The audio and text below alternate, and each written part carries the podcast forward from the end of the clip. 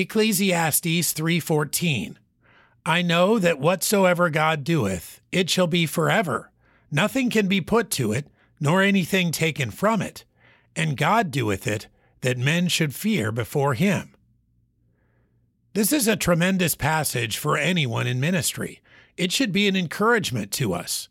Our own efforts will amount to nothing in light of eternity but that which we do in the spirit the work of God will have lasting effects.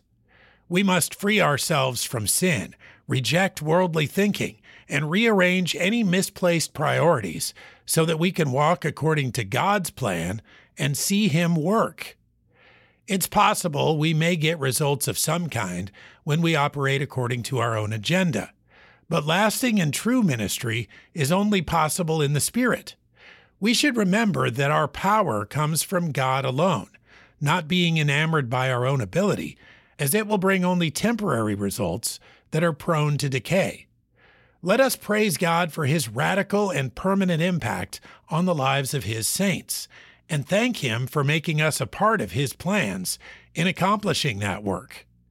Ecclesiastes 3:14 I know that whatsoever God doeth it shall be forever nothing can be put to it nor anything taken from it and God doeth it, that men should fear before him.